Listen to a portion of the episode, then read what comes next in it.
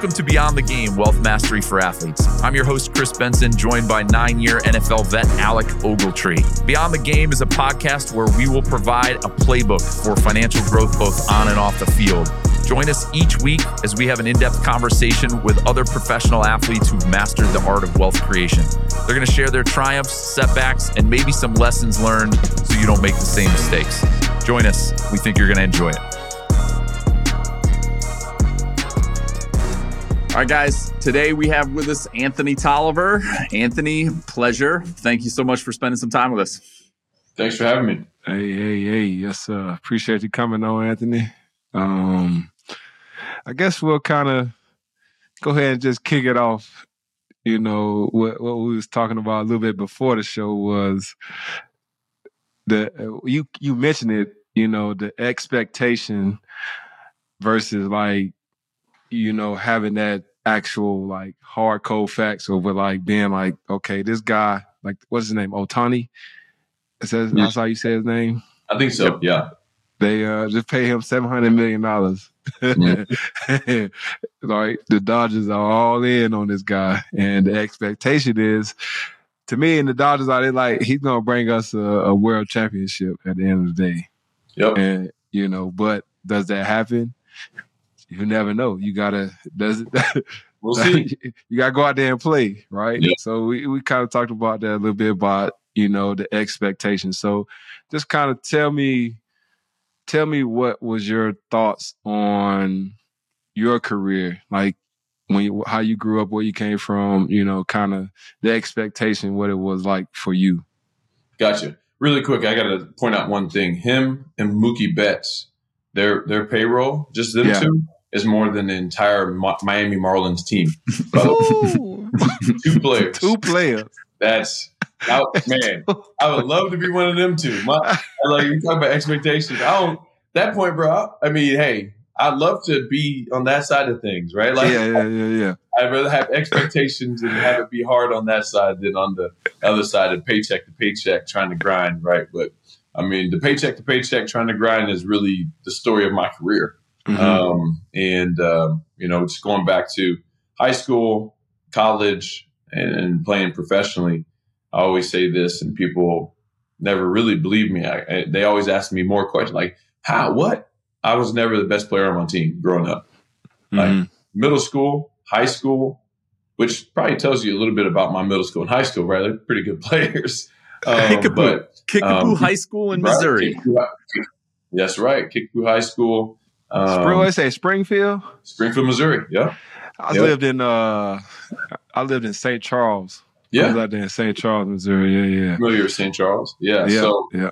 um, but Kickapoo, um, we had a really good high school team. Senior year went thirty and one, uh, 12th in the country. Like, so I've always played for, played with really good teams and really good players.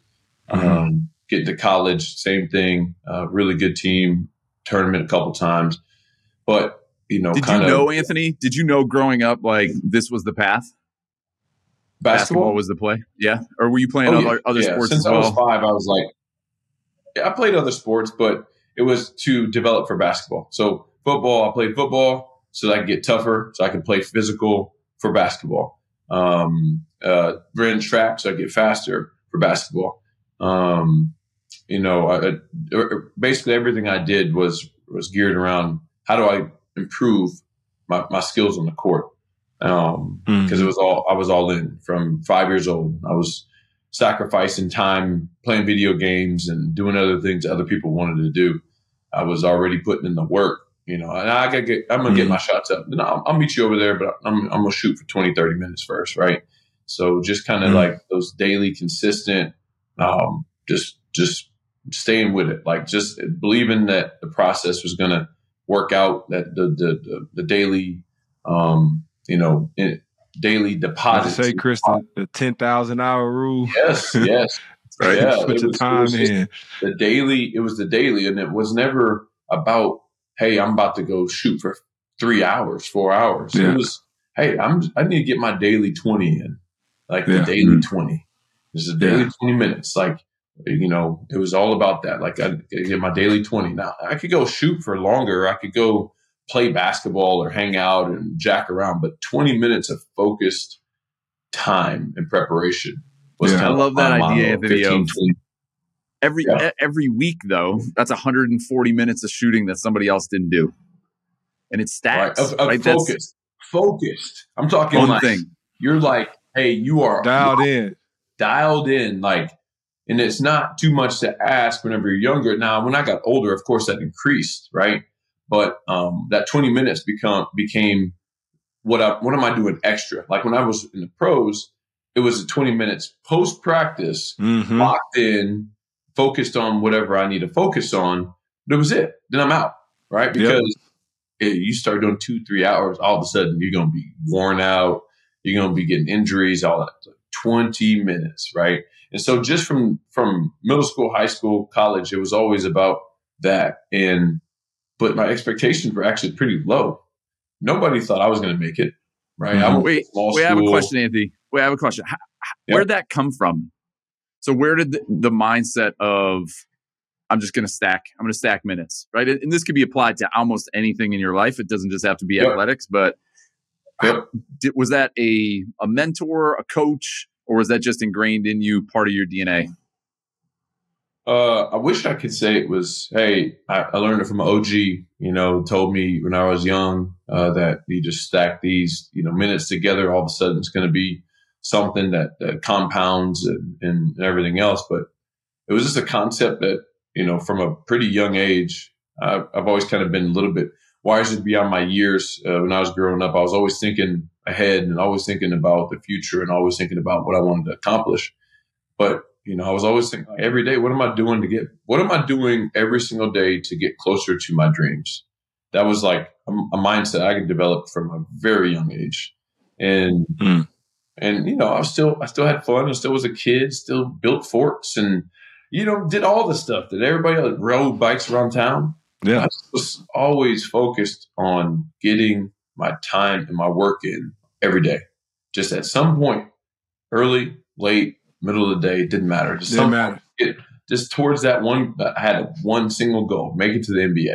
And it was just like, hey, what am I doing every single day to get there? So that's where I Mhm. mean, didn't come from any person. Just was something that I I developed the mindset very early that that was going to be what was going to separate me. So you was you was speaking on you know the expectation part. Yeah. Um, I guess I want you to finish what you were going to say. Yeah. So on the expectations, that I don't know. Some people shy away from expectations because it puts pressure on them. Um, and I can understand that. I, I I've seen it. I've seen it. I've seen people crushed by expectations, and I'm sure you guys have too. Mhm. Uh, not just in sports, but in life. Uh, you know, father passes down a company to a son. The expectation is, yeah, you're going to be as good or better than your dad. It's like, well, shoot, same thing happens in sports. Um, you know, maybe it's not lineage, maybe it's just expectation because of what they, you know, one sports writer wrote one time. Mm-hmm. King James, right? Like, oh, he's the next one, he's a chosen one.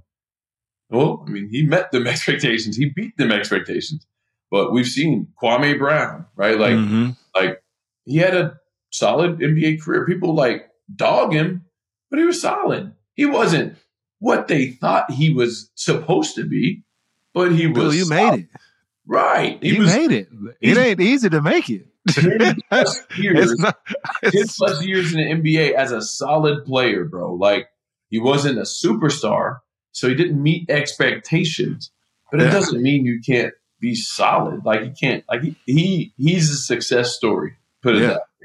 Um, but you know these expectations can really, you know, really mess people up. For me, I didn't have any, so I, I was able to play free.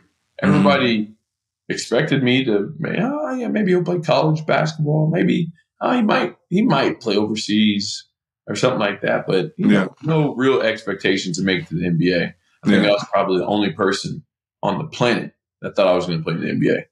Um, and then you know things happened, got opportunity, got in there. Guess what? When I got in there, there's people like, "Oh, that's dope. He made it." But like you know, he's probably not going to play. Like yeah, he- yeah. you know, he's probably just going to get in there, maybe collect a check for a year or two, and he's probably going to play overseas. Yeah. so the expectations really weren't ever there. And every single year it was a fight to just get on the court. And so um, I was always the underdog. Um, so I was the opposite of, you know, with these big contracts. I was always mm-hmm. fighting to get something, to get a minute on the court, always fighting. And so that was kind of the, you know, the identity of my career was, mm-hmm. was this like, man, like no expectation. So shoot, I, I played free. I've always played free and it, it really worked to my advantage. Like, and I think too, like, like I kind of look at it like kind of two different types of expectation. Like there's an expectation of whatever other people have a have of you or have of us or whatever. But then there's an expectation, like for me, is like when I do stuff like when I was out there playing, like I expected to make that play or make that tackle or whatever. That's just what I thought of myself. Like, yep. Hmm. and I'm sure you is the same. Like, that's why you kept it. You like, man, no, like I'm going my 20 minutes. I'm getting there. I'm going. I expect to make these shots, these amount of shots or whatever. In this, if I get out here on the court and I get, I expect to play. Like I yep. walk into the like. If I'm here, I'm expecting to be out there and contribute, and just because of myself, not necessarily yep. what what other people might think of it.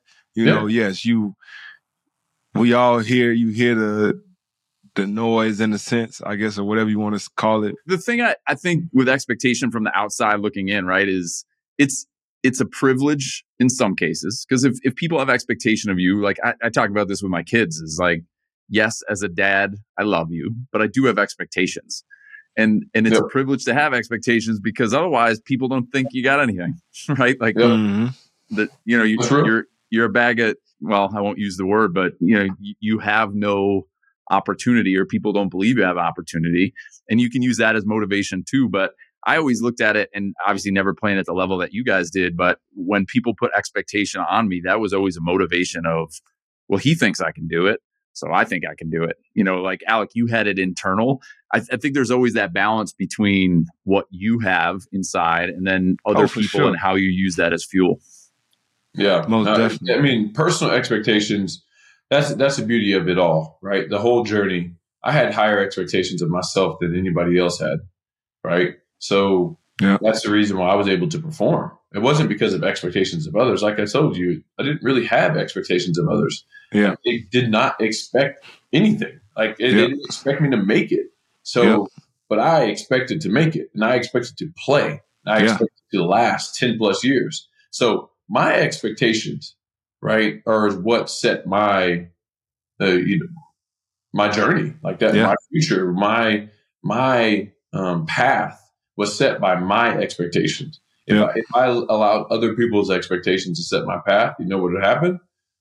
I might have played D one basketball, and then I would have got a job and and been a outstanding citizen, right? like, that would have been my life, and, that, and that's there's nothing wrong with that. Yeah, wrong with that. But at the end of the day, that wasn't my expectation. Uh, I expected to do what I needed to do to play professional basketball in the NBA for a very long time, and I did that. So I exceeded my own expectations of myself, right? And so when people, you know, now you know you know the internet right? Internet's crazy. You got trolls. You got people like oh yeah you you know blah blah blah. You were trash when you played this that and the third. Like they talk crap to me now them you know retired I'm like, dude, I ain't even playing no more. Like, what are you talking about? I, like, I don't even I, care either. It's like during I when I played, there's all those trolls, and then when you're not playing, there's always there's always trolls, right? Like, yeah. so I'm like, like it doesn't matter your opinion. Like your opinion really matters, like zero, right? like because it's you you weren't making the decisions on mm. cutting checks. Yeah. if you were, then your opinion would have mattered, which then would have affected my pocketbooks and my family's pocketbooks, right? So, but since you're not the GM that signed me to my contract, then it's like, I mean, your opinion's great. It, it, that's your opinion. I don't really care that you don't think I'm very good. Other people Their opinions are like uh, assholes. Everybody got one going. Exactly. and they all stink. they all. We're gonna have that as your social media quote, Anthony. That's gonna be your social media lead for this episode. I think so. Anthony, maybe so.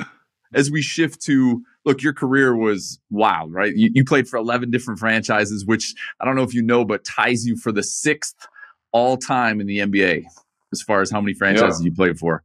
Um, which is the the thing that I always think about with guys who have a career like that is you had a lot of people telling you no. You know, like, hey, you're not good enough. We don't want you this year, and you got to go find work elsewhere. Mindset yep. wise, you, you talked about the expectation of it but how did that affect you? Because you got to be pretty mentally strong to hear no 10 times in a row and still say, yeah, but I'm good enough. You know, I can, I can continue to play. Yeah. Well, that's one perspective. Um, another perspective is I heard 11 yeses. Hmm. Yeah. And, fair. Four, and four teams and four teams said yes twice. That's maybe one of the biggest compliments you can have is you, mm-hmm. you're at it, you're on a team. Maybe something doesn't work out for them to sign you the following year. But then you, they bring you right back a couple years later. That's that to me. That speaks more of reality than just hey, you know, we're doing some shifting around and and you know we don't have space or we, yeah. you know, we don't have the money. And sometimes it wasn't even about space; it was about money, right? Like mm-hmm. sometimes the team didn't have enough money to pay me because I played well, so now I got to go somewhere else because they have the money, right? And so to me, it was like, it wasn't always, hey, or I guess I heard you weren't, you know, hey, we're cutting you or whatever. I heard that plenty of times in my career. But, you know, out of those 11 teams or whatever it may be, it wasn't always the case where it was, hey, mm. we just don't have space for you. Mm-hmm. Sometimes it was just circumstance. But mm-hmm. the fact that these teams brought me back multiple times, four of them, uh, just kind of told me, hey, it wasn't about them not wanting me. It just that it didn't fit at that moment um, as soon as they had a chance to bring me back, they did. Yeah. And so, um, so I, it's all perspective in that, in my, in my opinion, on, on, that. Because if you look at it from negative, you can make anything negative, man. Like, I mean, there's just that's how I look at life. You can make so many things negative, but um, you choose to look at the positive and find the positive. And at least I do. Like I yeah. try to find the positive in everything, and um, that's how I viewed it. And that's how I was able to hear you know, hey, you know, hey, we don't have enough space for you this year or whatever, you know, but on the other end of that was this team saying, oh man, we love to have you. That's what I focused on. Yeah. You know, not, not the, not the, hey, this doesn't work out. Oh, you have to. That's, that's yeah. so true. I mean, it's anybody that plays sports or whatever. I mean, obviously, I think in the workforce, I guess in the regular world, doesn't typically work like that. Usually, you know, Kris, they may be like, "Oh, you're not you're not performing well. Yes, we we're gonna fire you in a sense." But like Anthony just said, sometimes just be like, "Nah, man, we we just can't afford to pay you right now." You gotta go over here. Okay, go over here, make some money. Not that you're not good enough or whatever. Yep. So I, I totally understand that. Um, well, just really quick on that, like I know I, if you if you allow other people other people's opinion to define your worth, mm yeah, then you're always going to be struggling. You're gonna yeah. you're not going to be like mentally. You you can't play professional basketball. You can't play professional football. You can't play professional sports, and you really can't perform at a high level in corporate America if other people's opinions define your confidence, mm-hmm. right? Like, so when some, somebody said, "Oh, you know, we're going to cut you," I'm like, "Bitch, you're lost, bro." I'm nice. I'm a be straight. You know, bro, next time when I see you next time, I'm hey coming after you. You know, I'm, about to give it to you. whoever you line up in front of me, right? Like that's how. But that's you have to have an unrational, irrational mm. expectation and confidence in yourself. Exactly. Sports to be a high level leader. You can't be a CEO being like, oh man, I hope that everybody yeah. likes me and you know, and oh man, my confidence. I don't know. Heck, what type of CEO do you've ever seen be like that? Like, ah, I don't know about I my ain't a CEO. like, ah, like this is not a CEO. I am I am really good at my job. I am really good at my job and you you feel that like yeah. And so when people said you're cut, I was like, bet I'm going somewhere else. and I'm about to kill y'all. don't get this. Don't get this word. Right. So I had a question too about, I guess, how does an NBA contract necessarily work? So, like, most of us are under the impression that all NBA contracts are guaranteed. I don't know if that's true or not true. Um, if it's something that you could speak on, love Yeah. to hear about it. Um, Um, so not all guaranteed. Not not every contract's guaranteed. Um, okay. I would say a vast majority are. Um, Uh-huh. Vast majority are, and then what I think what's tricky is what gets reported a lot of times is not necessarily accurate. Not necessarily on the number, because a lot of times the number is pretty accurate, hmm but the um, the terms terms Mhm. of contracts do not get disclosed uh, very No. often in, in the NBA. So when you see somebody sign, oh man, they signed three years, thirty five million. Wow, like out here, you know, sign a nice contract. The first year might be fully guaranteed. The second year might be half guaranteed, and the third year might be non guaranteed hmm right? And then there's expert. Then there's there's there's dates in which oh, okay for the second year if you make it to such and such date it becomes fully guaranteed. Then the third year is, is a team option. So team option is comes with another date. That that date you have to make it to that date to Yeah. get that third year, right? Yeah. So that's not every contract, right? Um, but I would say way more contracts than people think are set up in like with those types of structures. Um, Mm, just because you see a number and you see an amount of years does not mean that, that person's necessarily getting all that money in all those years. Yeah. Uh, it's just a matter of you know every contract is is negotiable. Negotiable. You make All it happen. terms. Now Kobe Kobe was like, "Hey, I want um out of my thirty million dollar contract, I want twenty four million dollars up front on September first. Yeah. And they're like, "Bet." And so he Here. got you know, you know whatever like whatever he wanted. Like that's what you want. All right, cool. Yeah. Four million. Like the teams don't like doing that. They're only going to do that for the guys who can negotiate that. You got Franchise negotiating players. power. You can. But yeah, best players they can kind of get whatever they want. Oh, I want that, and I want them front row seats too. Yeah. like for my family, bet you in there. Yeah. right? Yeah. Like, just kind of negotiate whatever you want. But um, but yeah, it's it's uh they're all individually kind of negotiated, but at Yeah. the same time, it's a majority of them are are guaranteed though. Okay. Yeah, I mean that sound about like our like our contracts too. Like they'd be like, if you're on the team at the start of this league year, you get this amount guaranteed, or you on the team by this date, whatever. Like I had incentives in mind where if we were like top five in defense, or you made we made the playoffs, we did we had so we gave us so many points throughout this year you know, I would get a bonus. But like that was technically like part of the guarantee. Those are like, you know, little terms they put in there where, okay, if you accomplish this, yes, this money is guaranteed for you, but it's not really like as soon as you sign that dotted line, oh, this is all guaranteed. No, Yep. Yep. no, it's not work like that. And Yeah. I missed those bonuses too because they sat us.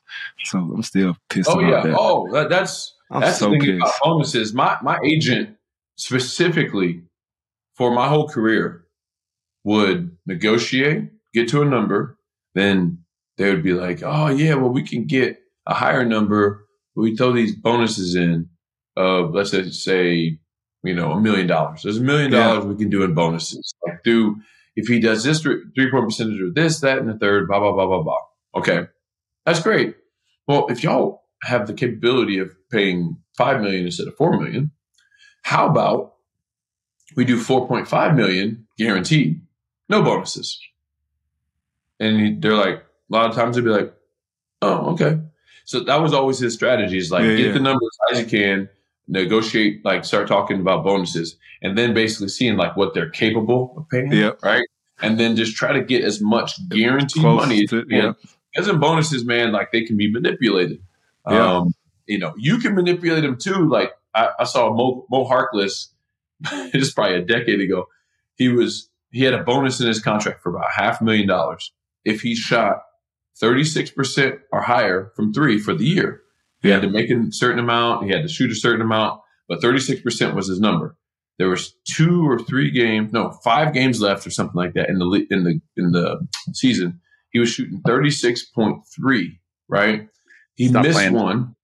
He no no no he he missed the three right, and he, that bumped him down to thirty six point one. Tell me why he didn't shoot another three the rest of the year. Like, five Step games, over the line. look, I'm talking wide open three, Uh, uh. one fade, one dribble, jump on the line on purpose, jumper. Like no more three. I'm not shooting another one. uh-uh. Getting that half million. I'm getting that, man. I'm getting that. I need that. What, what are you talking about? I I need like- that. Listen, like on the other side of the thing, like you said, like teams, if they know that you're close to your minutes joint or whatever, like ah, his Ah, let's send him out. Let's put the young boy in. You know, we yeah, yeah, four minutes, yeah. right? Like, nah, that could be manipulated. So Big time, he- big when he was doing that, I was watching some of those games. and like, yes, get that bread. I, I loved it. I was like, that's genius because I was like, bro, they do that to players all the time, All the time, all the time, football, especially in football. So I all was the like, time. I man. seen. I was watching some video or something. I think the other day, and I saw. I think it was it was Tom Brady and, and Rob Gronkowski. He was like, "Hey, dog, I need one more catch to uh, get this uh, million dollars yep, or this bonus or whatever to meet this bonus." Send it back out there. Oh, okay, get him the ball real quick. yeah, Uh, it'd be a real thing. real. Dudes had no incentives in there. Yeah, my Incentives like, drive nah, behavior. Let's not, let's not play that game. Let's not play that game. Let's just Yeah. let's just get as much guaranteed money as possible, Yeah, um, and then move on. Like Move on, yeah. no, you keep know, your hands clean. It keep, Right. just, it's as clean. It's it's way cleaner because, yep. like you said, you, you fall into those bonuses and they start playing. They start doing funny stuff, and it's like, dude. All of a sudden now I'm at this bonus. I'm about to beat. I'm about to hit this bonus. Now y'all want to start acting funny, doing all this. And, Yeah. You Yeah. know, you know, it, it really happens for sure. Anthony, when you when you were at Creighton, so take us back there, right? You- You believed you had a shot at the NBA. Were you getting recruited? I mean, scouts and guys telling you were going to be because you came out undrafted, but did you have a shot? Um, a, a late. I had a late push to get drafted.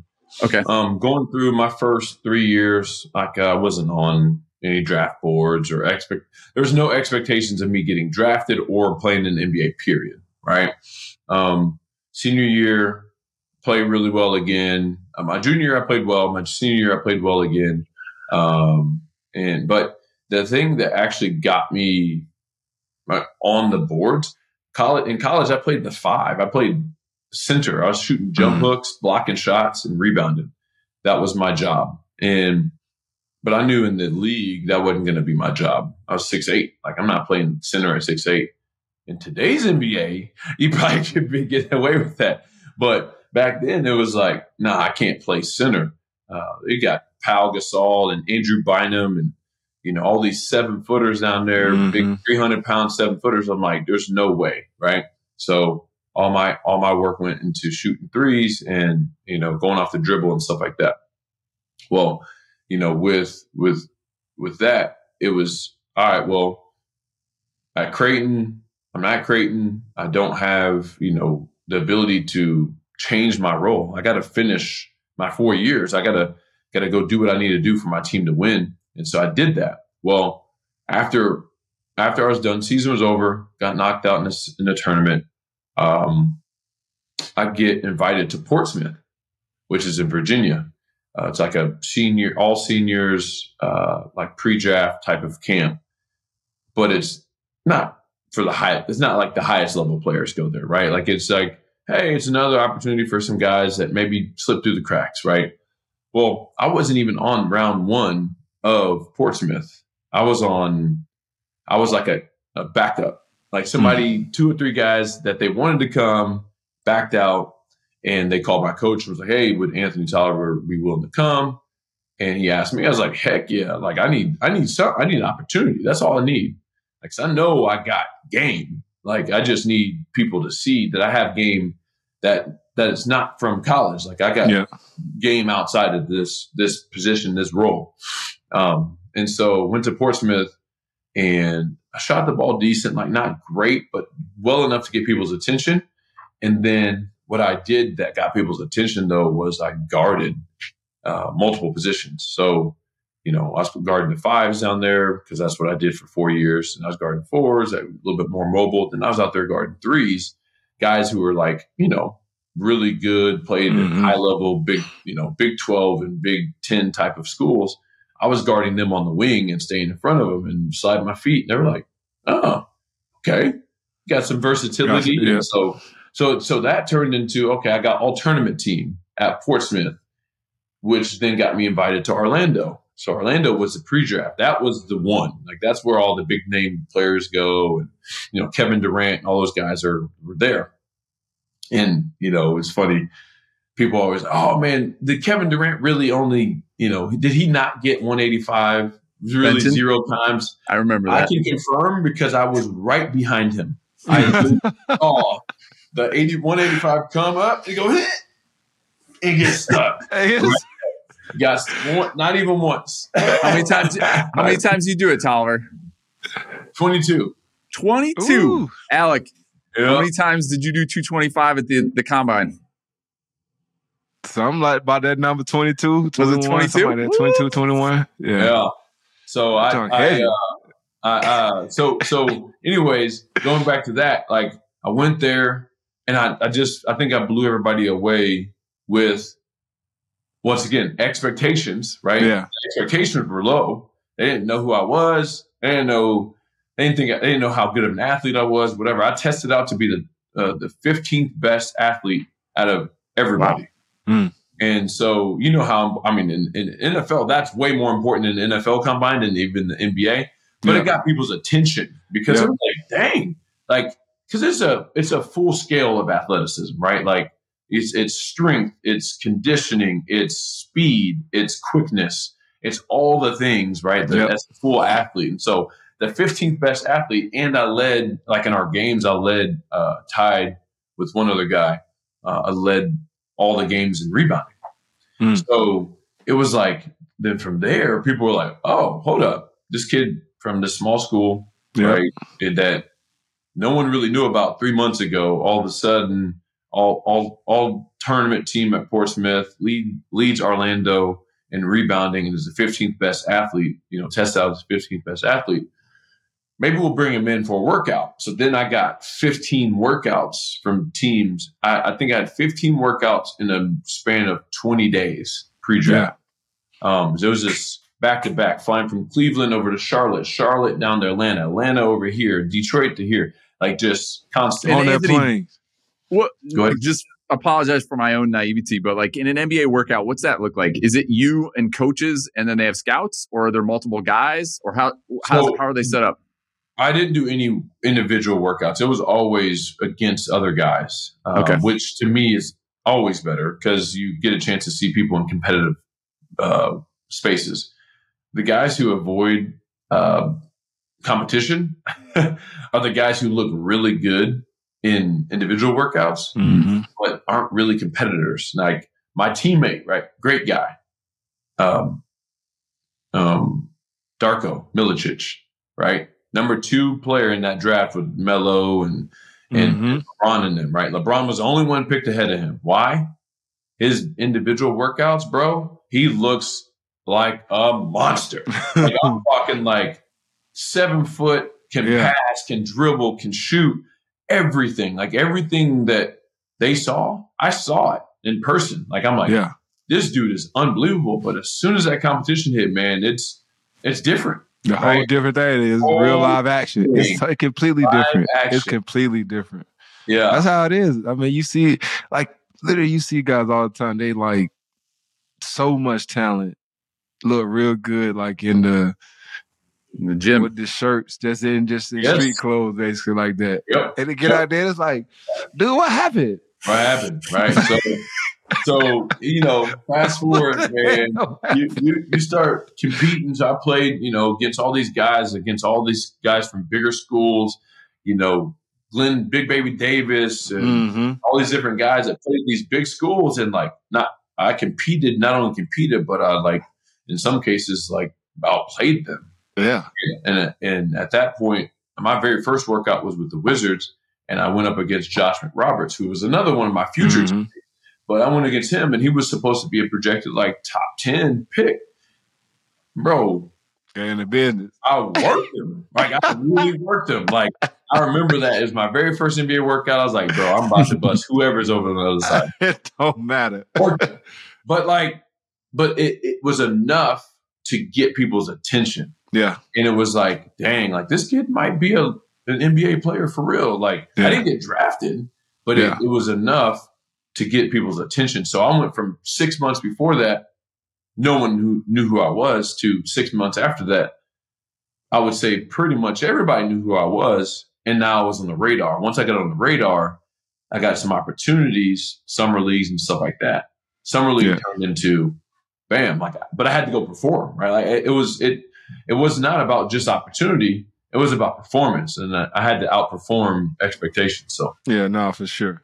So I guess we, as we keep kind of transitioning, you know, um, obviously, like I said, this show is titled Beyond the Game, right? And we want to, you know, try to focus on, you know, things that, you know, guys have done maybe while they were playing to earn Mhm. money, you know, away from the game or Yep. what what transition how did they start to transition to think about life after their respective playing their respective sports? Because as we all know like we have an end date of playing. That check not going to come in. Is that's not a streaming income that's going to last a lifetime right? Right, and so unless, we all got to still LeBron or, or Steph or I Michael mean, Jordan. Yeah Or Ohtani. But everybody ain't like. Ohtani's going to be okay. They can't they can't afford to pay everybody like that. They can't Right. they can't afford to do everybody like that. So but for the majority of the league, it's like, nah, like you go back, you out here in the regular world, like you gotta live a regular life like everybody else, where, you know, those guys most of people think for us in the NFL anyway, most people think when you make it to the NFL, you all become everybody's a millionaire and stuff like that. And I'm like, dude, like, no, it, it don't work like that. Like, Yep. we probably Alec, what you got talk like about? You talk about thousandaires. I got a lot of thousandaires in the locker room. a lot of thousandaires, a lot of thousandaires, a whole lot of thousandaires. It's more thousandaire than it is millionaires. I can tell you that. oh yeah. And I Anthony, did know, you, tell you did that. you have any foundational knowledge of money? Like what what was it like growing up? So when you when you got your shot in the D League, right? Because that's that's how you started in the NBA, coming out of Creighton eventually, right? Was to the D League. Yes, straight to the D League. Yep. Did you know what what was your I guess knowledge base financially? Because we've talked to a lot of guys, and Alec is one of those guys. He's like, you know, I got my signing bonus. He's like, I was like, where's the rest? I didn't even understand how taxes worked. I- Yeah. and Sam what I'm always- at me. I don't see. Well, I don't know what this miscellaneous stuff is on this check. I owe the state what? Why do I owe them what? did you got to pay taxes in every state I played, like all this crazy stuff like that. So yeah, I was like I say, it was coming out of college. I didn't have no no knowledge of it, but curious to know like where where did you stand on that? Yeah. Um, so uh, in college, I I got my degree in finance. Okay, So it was uh it was something that uh, I about my second year in college because I went to Creighton actually pre med. Uh, I was I was going to be a doctor. That was going to Mm. be that was going to be my long term play after I got done playing basketball, whatever that looked like. I was like, oh, I'm going to be a doctor. Um, I got a couple years in, and it was like, huh, I think that I think this is, I have a, an opportunity here. I think I, I could go play basketball and make some really good money. Uh, you know, um, really good money, right? Like I, I wasn't sure before then, right? I don't know. I really wanted to be a doctor, but I was like, yeah, eh, if I'm really trying to pursue this basketball thing like I like I want to, I, I can't dedicate that much time to to studying. Like, let's just be real. Like, Yep. med, there, there's that time that you be in the gym, you got to be on the books. Uh-huh. So I was like, all right, well, what what's kind of the the first thing I think about whenever, um, you know, when I think about playing in NBA or playing overseas, it's like, well, you're going to be making good money. You got to know what to do with that money. You got to understand it. You got to understand it more. So I've always was good with math and with numbers. So I was like, I'll just, I'll, you know, get a degree in finance. And it's funny looking back. There's a lot of people like, dang, you got a degree in finance? Like that's hard. I'm like, yeah, but like it just was natural for me. It wasn't yeah, wasn't anything like it wasn't a stretch. It was something I was like, I can do this for sure. And I did it. Four years, 3.5 GPA. Like I knocked it out. Yeah. And, um, so getting out, coming out of college and stuff like that, I definitely had a, a foundational understanding of, of what I needed to start doing. And, and really that, that started with investing. Like I knew mm-hmm. that sitting money, money just sitting in the bank was doing no good. It's going yeah. backwards. And so that, that concept by itself really changed the trajectory of of you know what I was able to do over the following you know 17 years. It was when I get money in, I got to get it to work because my money is is is little minions. The little minions mm-hmm. will make more money. Mm-hmm. And if you're just sitting them in the bank, they're doing nothing. They're not making more money. And so um, that's where the learning curve started started with just getting changing that mindset over to not like not about stacking bread. It's about getting bread to work. mm. And so um, where where did so you yeah, start, Anthony? How did you how did you think about income? you see how did I, how did I start? Yeah, from an investment standpoint, I mean, were you traditional equities when you got started? Did you have an advisor who was help guiding you in the early days of your career? Uh, real estate. I started in real estate. Real estate was something that uh, I saw my mom doing at a very young age. We'd go across town and pick up the rent check every, you know, first week of every month, and um, didn't really like understand it at that time. And as I got older, I was like, oh, that was passive income for her, right? Like it, it was something that she was able. Oh, to so your mom had a they, they had a place already. They was renting it out to somebody else. yeah, so it was her first house. Her and her. Okay. Um, her previous husband, they had bought a house. Yeah. And um, and so when we when she bought the house where, where I grew up at across town, it was a situation where obviously she could have sold the other house, but they mm-hmm. kept it and just rented it. And um, so, like I said, it, it, was a seed that was planted at a very young age for me. Um, hey, that's what you do. Like you need to you need to own real estate. You need to own it so you can rent it out, make money, um, put some put some change in your pocket. And so that's the first thing I did. I got some bread from playing over in Germany uh, and, and, and everything else. My first year, bought a house, uh, bought an investment property, still own it to this day. Probably will never sell it. Um, and and just hey, just started the journey. And I yeah. needed that. I needed that to to see, you know, hey, put my money to work. Now it's like, hey, let me go do this again and again and again and again and I was able to, you know, get that journey started. But yeah, and then started in some equities and stuff like that shortly thereafter. Probably the, my second year um, is whenever I was finally getting enough money to to have kind of the excess where it was. I didn't have a specific place to put it, so I started to build a stock portfolio and, and kind of slowly um, do that. And, and as I got more exposure, I started doing other things. So obviously more real estate, but started to find and source deals myself, and uh, that's that's whenever the fun really started. Mm-hmm. So, some of the guys we had on before, you know, kind of the the narrative that I've, you know, kind of heard people say was that you don't have the time to go and do these things other than you know it's the off season or something like that but like to me, it sounds like what you saying that you, you know, when you got started, like you were already, you were doing this while you were playing in season, like, you know, what it took 20 minutes out of the day or whatever to just read up on this or, or do this, you know, kind of stuff like that. Was that, is that like, you said like a true statement that you do have time to, you know, invest into yourself and, and, and, and learn these type of things and, and get involved with it? Absolutely. Um, um, and still play at a high level. at the highest level for a very long time. Um, yeah. I, the same concept I was talked about earlier with, with basketball and with sports is, hey, I found the found time to make time for what was important, which was a goal, which was to get better, which was to understand and learn the game and and to perfect, right? To try mm-hmm. to perfect the game, try to perfect my shot. Same thing in, business. Same thing in real estate.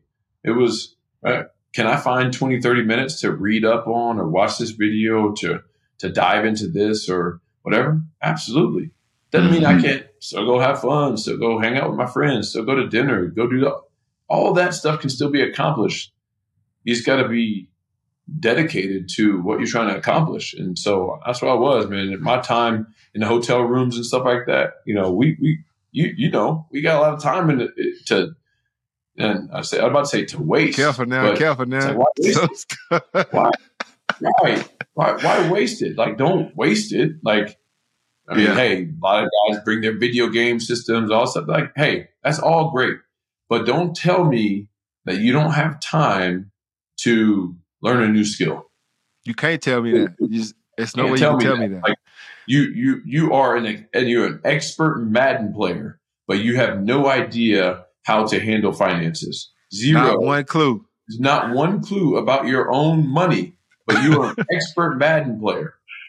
Tell me whose priorities are straight, right? Like, come on, bro. Like, this is your bread. Like, this is it what don't you, make sense. You worked your entire life for this. So, your Madden being able to beat your homeboy at Madden is more important than you being able to understand your finances.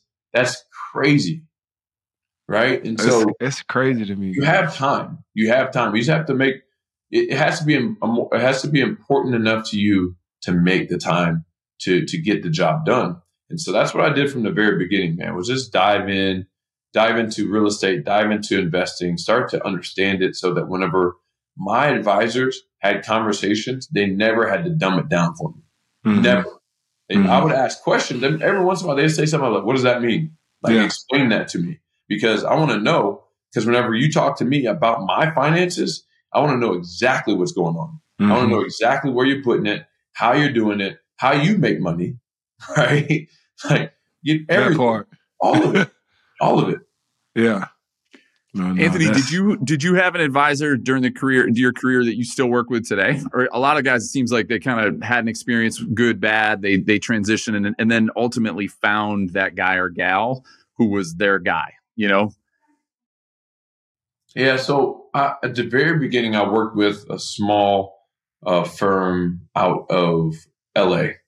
and um, it was really just um, kind of like a mom and pop shop. There's a, a husband and a wife. Uh, the, wife kind of did all the the bookkeeping and all the you know bill pay and all the kind of like that type of stuff, relationship building, and then the dad or the the uh, the husband he kind of did all the trading and all the you know the managing of the actual portfolio. Um, I started there because I didn't have any money, so all these other advisors, if I wasn't with a big agent, I wasn't bringing a bunch of money or you know huge expectations, then they didn't want to sign me up. Mm-hmm. Uh, you know, so they're like, so these these uh, this you know uh, this small firm were just amazing. You know, for my first year and a half, I didn't I didn't have enough money to really pay them. but they worked for me anyway. And so I, have been forever grateful for them. But as I've grown and as my portfolio grew, I actually just outgrew their their abilities, right? Like they're, you know, they're smaller outfit, and that's totally fine. But I still have a great relationship with them, and you know, basically consider them family. And I just, as I grew, I just built a, a team um, of of different advisors, and um, you know, ultimately settled on. Now I have a kind of like a, a quarterback, or I say I'm the quarterback, but more like a GM. Um, mm-hmm somebody who helps me strategize and and, and do you know make sure I'm, I'm, doing what I'm supposed to be doing and long term planning and, and, and, estate planning and all that type of stuff. So I brought in a, a firm that that helps me with all that. But I, am the quarterback of my ship. Like I, I, literally run my own. I make my own decisions. Ultimately, whenever You're there's CEO, right? Like, hey, there's an investment. Like, thank you for your advice, advisor. Um, I'm doing it. or, or, hey, you should do this. And I'm like, I'm not feeling that. I'm not doing it. So it's like advisors are advisors. They're to advise, not to make your choices. And that's what another thing I try to get guys to understand. They're gonna give you the information you take and do what you listen. Like ultimately, if you don't have a clue, first of all, you need to get a clue. Second of all, when you get a clue, you need to make your own decisions. Like mm. get to the point where you're comfortable making your own decision because it's mm. your ship, right? Take advice. You know, that's what you get. That's what they're there for. Take advice, But ultimately, if you feel good about something and you want to accomplish something, do it. Right? Like that's it's your ship. You're the one who paid for. You're the one who earned the money. So mm-hmm. do what you feel like you need to do. Um, you know. So yeah, that's that's that's my advice. Did you did you have a number in your head? We we talked about this with a number of guys where a lot of their advisors were like, "Hey, you know, get me to a number, 5 million, 10 million, get me to a number and I can build enough recurring revenue off that to live forever." Right? So a couple guys have said, you know, "Hey, I thought about um, in my career very early on, I want to get to 5 million that investable assets and somebody can kick 8 to 10% off of that and you know, ostensibly, if if I don't get that next contract or I get injured or I leave the league or whatever may may be, I have that reoccurring revenue of, you know, let's call it at ten percent. You get five hundred grand a year. That arguably you never have to touch the principal. You're just living off that. Did you think about it that way? Was there a number in your head that you were shooting for to get invested and then a return off of that to create the lifestyle? Uh that that strategy I didn't really adopt until more recently um, because the way I constructed my portfolio is against the grain, way different than your typical advisor would advise, way different than your typical, um, um, yeah, like stockbroker portfolio guy would would advise. My my portfolio is actually built more like billionaires, and I'm not a billionaire whatsoever, but like as far as the percentage of allocations and everything else, it's like private equity and private businesses. That's 70% of my portfolio. Mm-hmm. Um, as opposed to the opposite for, you know, most people who followed the, the typical structure. So, um, I've just always been a big believer in private business, private business, private equity. Um, you know, started like I've started probably 10 to 15 businesses in my career. Um, Walk us through one of those, Andy. Like, what what does that look like? What does that look like? Like, what what are some of those businesses? Yeah, or or how do you think about evaluating those private businesses? Yeah, so the evaluating those private businesses is the hard part, right? Like that's so to be able to do like a trackable, you know, net worth and all that type of stuff. Like it's it's kind of impossible for me to tell you the complete truth. I have so many different investments in different private businesses that aren't like, you know, not a lot of public information, not a lot of uh, information to like do valuations off of. Mm, yeah, there's like, not. I've never had NAV. a number. Like I don't, I don't care about private. I don't care about. Sorry, I don't care about um, net worth. Like I don't. That that number does not mean anything to me.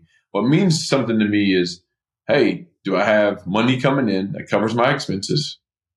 And I do, right? So if I have money coming in that covers my expenses and I have the ability to exit, you know, periodically on private opportunities, then I'm good. Right. And so um, that's kind of how I've always built my portfolio. It's been focused on um, the last five years or so. It's been more focused on cash flow because I was always building.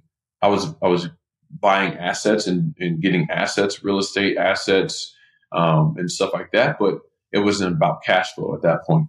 Um, these last five years, getting closer to the end, not getting paychecks every two weeks, you know, NBA paychecks and stuff like that. I was like, dang, I need to start building up this cash flow so that mm-hmm. uh, you know my family's good. So uh, I'm, I'm I've adopted that whole uh, kind of concept of hey, let's get a certain amount of money with the stock portfolio, with my private uh, you know money that's that's being uh, managed by somebody else. I've adopted that with my with my wife's wishes. Like she's way more conservative than I am. um, with my wife's wishes and my advisor's wishes, of course, you know they they want more money under their control. Um, that's natural. That's natural, uh, yeah. right? But but here's the deal.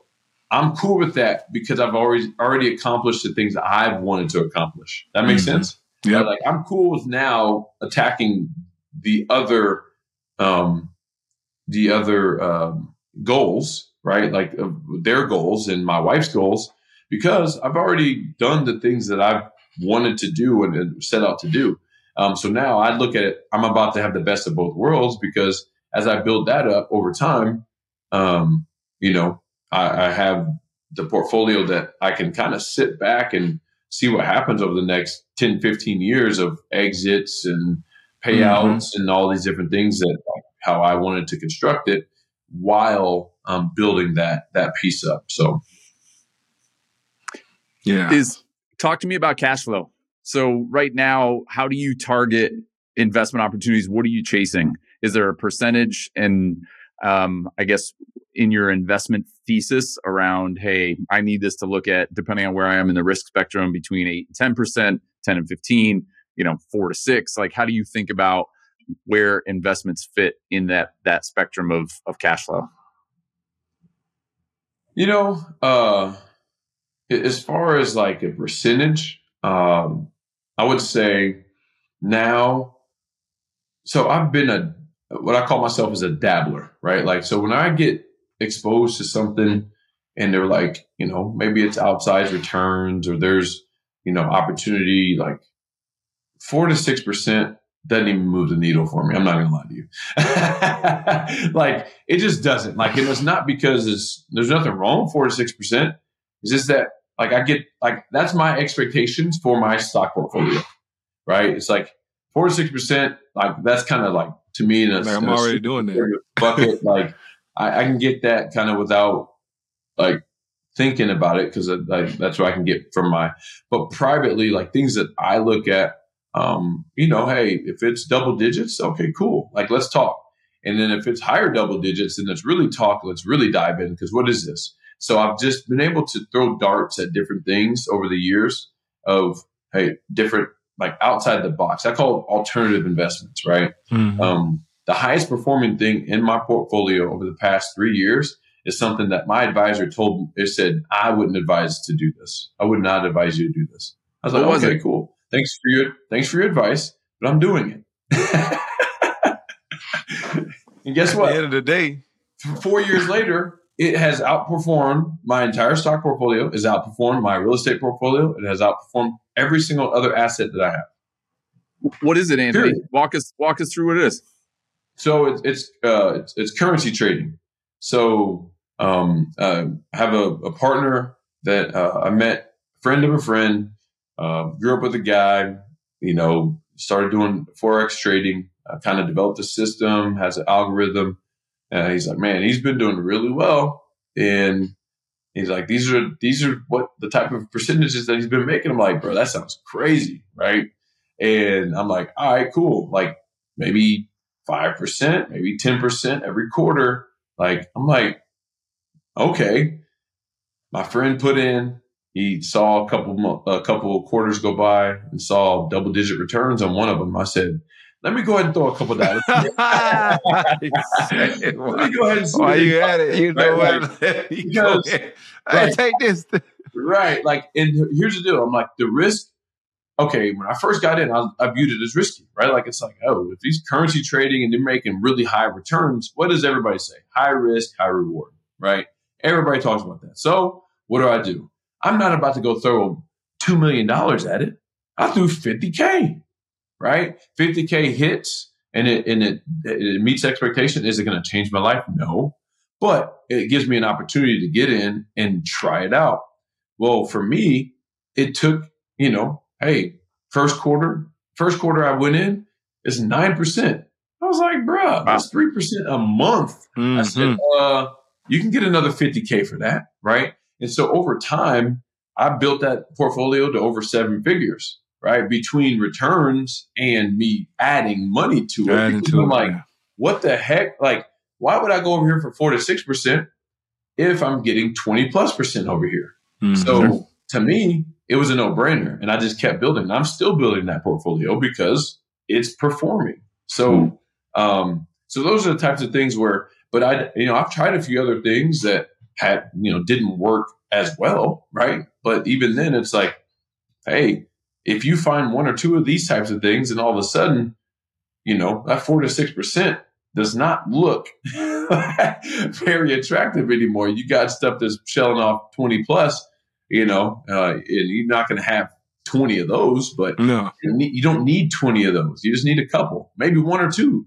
Um, you know, but I'll never go where all my portfolio is over there because that's just not how I roll, right? Like Mhm. it's it becomes a a tool, right? That it helps to offset whatever. Like I, I did a life insurance policy and it requires collateral. Well, I just use this investment tool to perform at a level. It's like, okay, well, conservatively, if it does 15%, well, it's still going to cover what I need to cover for this collateral for my life insurance. So Mm. now that's, those are the games I start playing, right? Like it's Mhm. not, it's not about like, oh, well, I'm good. I've got covered. My bills are covered. Like everything that I have coming in, my bills are covered. So outside of that, you know, how do I start leveraging what I have access to to make sure I'm building this portfolio? And that's that's what I've been doing. That's the game I play now.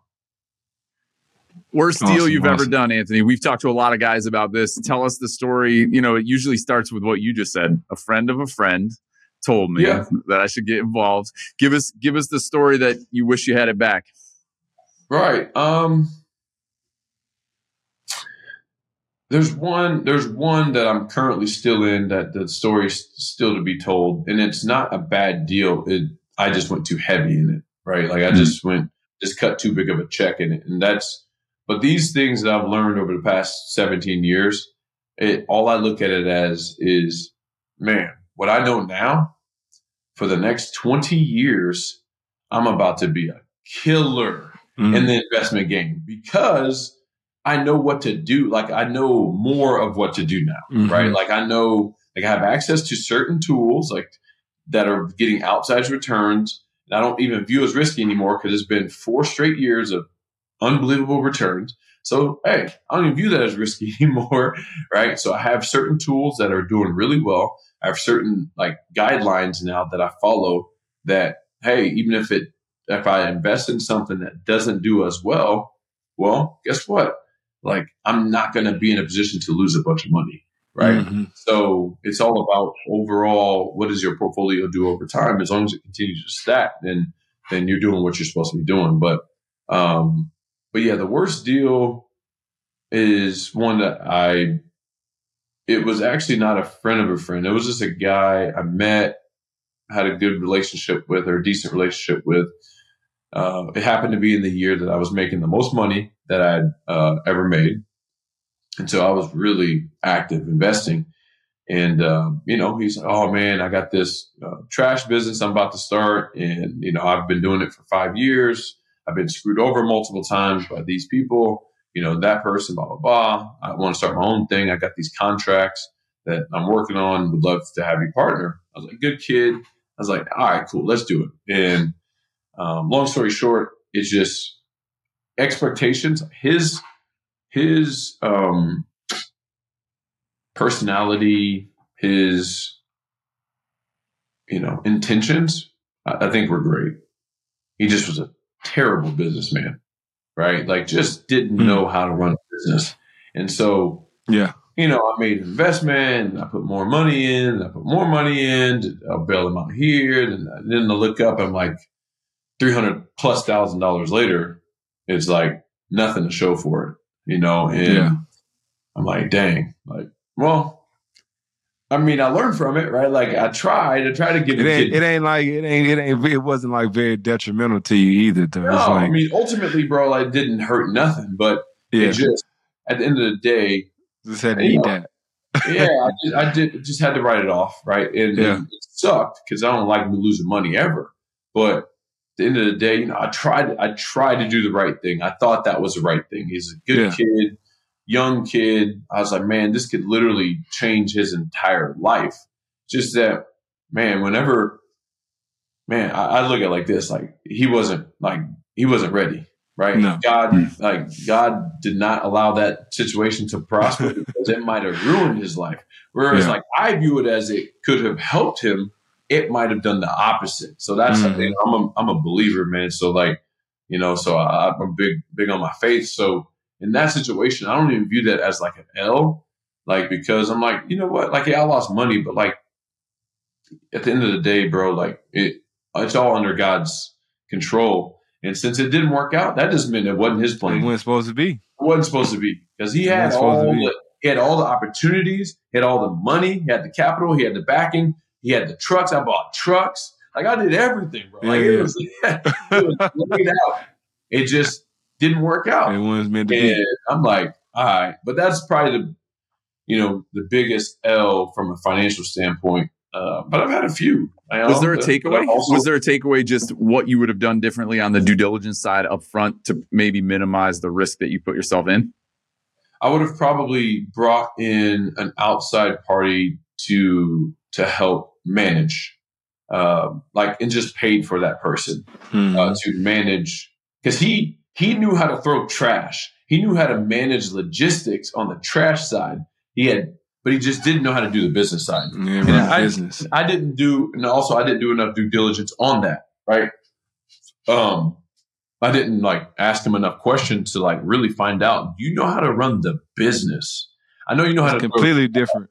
I know you know how to um, get trash up, right? Get hey, hey, uh, Ramirez, you need to go over there. You need to go over here. Like lo- logistically, he was on point, but you know, on the back end, dealing with con- uh, contracts, dealing with this, dealing with that, like he just didn't have that, right? So that's on me though. Like I, I take extreme ownership on that. Like it's it's it's on me for not doing the due due diligence and not doing the support work that needed to be done to have that happen. So, um, what I was found, doing- Anthony, too, though, is in in your losses is is where you learn the most, right? That, Yeah. Because you're not going to make those same mistakes again, and it's an expensive loss, right? You throw three hundred thousand dollars out the window, but um, Yep. those are the opportunities that you take the most experience out of for, like you said, the next twenty years. You're going to go out the next Yep. twenty years. You're not going to make that mistake again. nope, I'm not. I'm not. Yep, not at all. No, most definitely. Now we won't take up too much more of your time, but I did have a question too. Uh, kind of, well, I guess, kind of wanted you to talk a little bit about. Are you guys still? I've seen you. You uh, did y'all was in that starting five thing, and uh, you was it? You, Malcolm. Mm-hmm. Uh, I forgot. There's, a, there- there's a bunch of guys. You talking about the water projects? Yeah, yeah. So, it, it, that and y'all go and build wells, or y'all is that still actively going? And Yeah, yeah. So we we did the starting five whenever I was I was still active playing Yeah. ball. Um, in starting five, we did some initiatives with the teams and would have uh, you know, hey, every for every three pointer, you know, will you pledge a dollar or will you pledge five dollars for water wells in Africa and stuff like that. So um, we had a bunch of different initiatives like that. Now that I'm out, I actually joined that um, that organization, World Serve.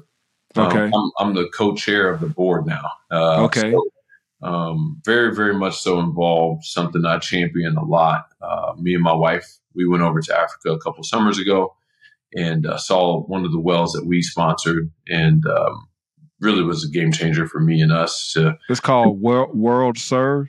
World Serve International. Yeah, that's the name of the, the organization. Um, but yeah, man, we do water wells now. We do empowered schools, so we we provide tablets for for for school um, for classrooms. We build courts. Uh, Mhm. ultimately, it's a basketball court, but they use it for all kinds of different things. They use it for school assemblies. They use it for soccer. They use it for all these different things. Uh, do drip irrigation, so they start growing their own food.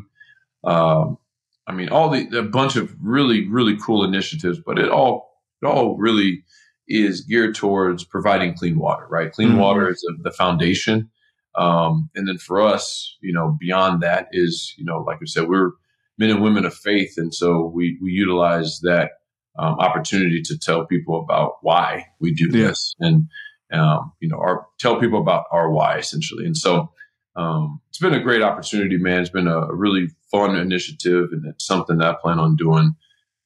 I don't, I don't see an end to it. I think it's something I'll be championing and, and getting behind for the rest of my life. Awesome, there. Fills, I appreciate fills your that. soul, Anthony. Got to have something to fill your soul. Absolutely, absolutely. Hey, Uh, let's finish definitely. with this. I, I'm I'm I, I love to put this question to guests. So 21 year old Anthony, or maybe not 21, because 21 year old Anthony seemed like he was pretty squared away. I, Man, I'll tell you, five 21. year old Anthony was squared away. he right. already told you he was ahead of his years. That's right. Well, maybe you should have told 21 year old Kris because 21 year old Kris wasn't squared away at all. So what what would you tell me or or somebody listening to this podcast who potentially is you know coming up behind you? Similar story to you or Alec, you know, coming into the league. what what are kind of the themes you wish you understood or you wish guys like me understood when I was 21 that would have made such an impact, you know, like you said, that next 17 years? um, kind of what I said earlier. There's a few things. Um, kind of, one of the things I would say earlier was know what's going on with your finances. Like understand, like start to learn and understand how this stuff works. Mm-hmm. Because ultimately you are in charge. So when they start, I say they start stealing. I about to say they start stealing. When that happens, I don't. Um, I, I, of course, you blame the people who steal, but also blame the people who get stolen from, and it's because you. It's hard to steal from somebody if they know what's going on, mm-hmm. right? Like really, like it, would be really hard for my advisors to like steal from me because, I, wait, where does where'd that money go? You know, I'm like these guys are getting. I've heard stories of guys getting so like seven to seventy. There's seven. I've heard some seven stories. I've heard some se- seventy million dollars gone, gone, and it's like, how does seventy million dollars get stolen from you and you don't notice? Right. So that's kind of like, yo, I, some people are like, oh, it's boring. Okay, cool, but it's your bread. So if you if you can think it's boring, but at least understand it to where like you can check your own stuff, check your own accounts, and see the activity, know what's going on. All right, that's kind of number one. Number two is uh, get life insurance. Mm-hmm. something that like I feel like every first of all, it's, it's way cheaper when you're younger, a lot easier to get. As you get older, you have more complications. Um, but like there's too many guys that just ignore that. And it's such a huge tool for generational wealth. Mm-hmm. So something that I didn't really understand until I got older. And it's something I really feel really passionate about um, now. Um, currently working on a deal with the NBPA, trying to get life insurance for every player.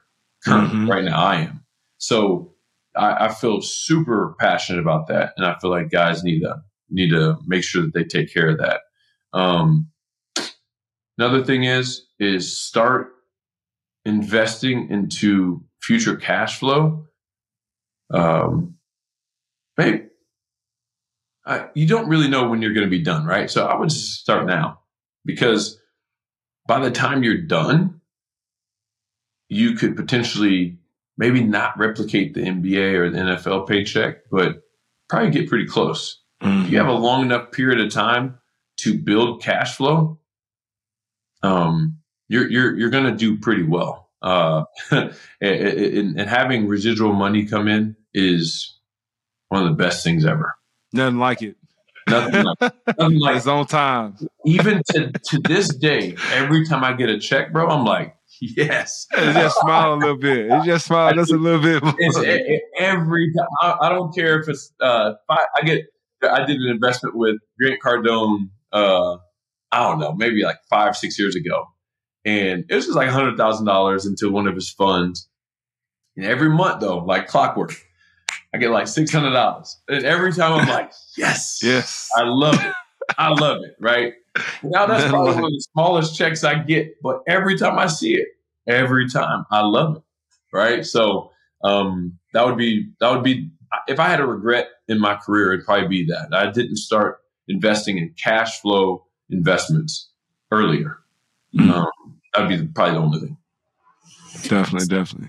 Good nah, wisdom. Um, we appreciate your time uh, coming on, and uh, definitely it was inspired and encouraged by your story and just your knowledge of everything, and you know, hopefully we can continue to, you know, have more people like you on and and, and grow this even more. Like I said, so we, like I said, appreciate it again.